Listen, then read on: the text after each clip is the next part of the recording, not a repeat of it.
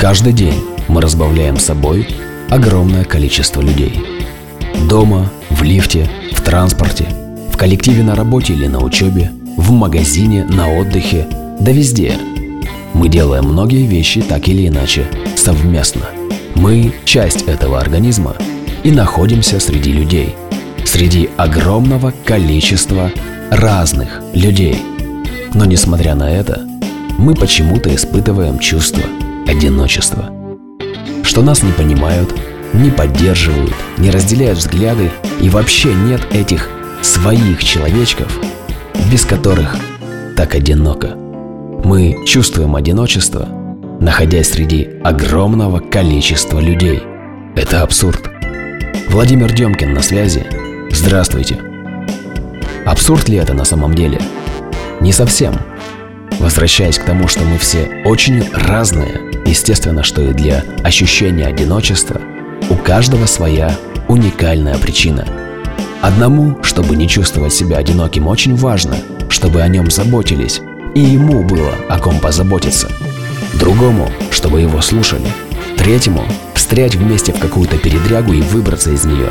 Четвертому просто знать, что есть свой человечек, ему не обязательно быть 24 на 7 с ним рядом, он просто есть. И этот список можно продолжать бесконечно. У каждого свои потребности, чтобы не чувствовать себя одиноким. Найти то, что действительно нужно и все. Разве проблема? Огромная в том, что очень часто мы подменяем то, что действительно нужно именно нам, тем, что, например, имеет ценность в нашей семье или в кругу друзей. Мы подменяем свои настоящие потребности какими-то совершенно чужеродными – начинаем их искать и пытаться с собой транслировать эти чужие потребности. И мы находим. А потом, например, человек, которому важно, чтобы его просто выслушали, чувствует глубокое одиночество, и его уже тошнит от этой заботы.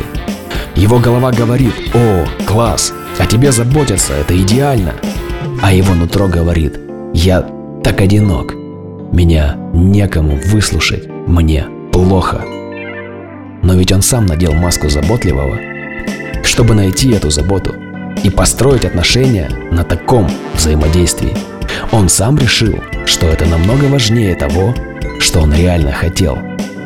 А теперь он сам испытывает одиночество и, возможно, даже не осознает почему. Ведь в его модели поведения, которую он принял за идеальную для себя и на себя надел, все так как надо. Только вот модель эта не его и поэтому она не работает.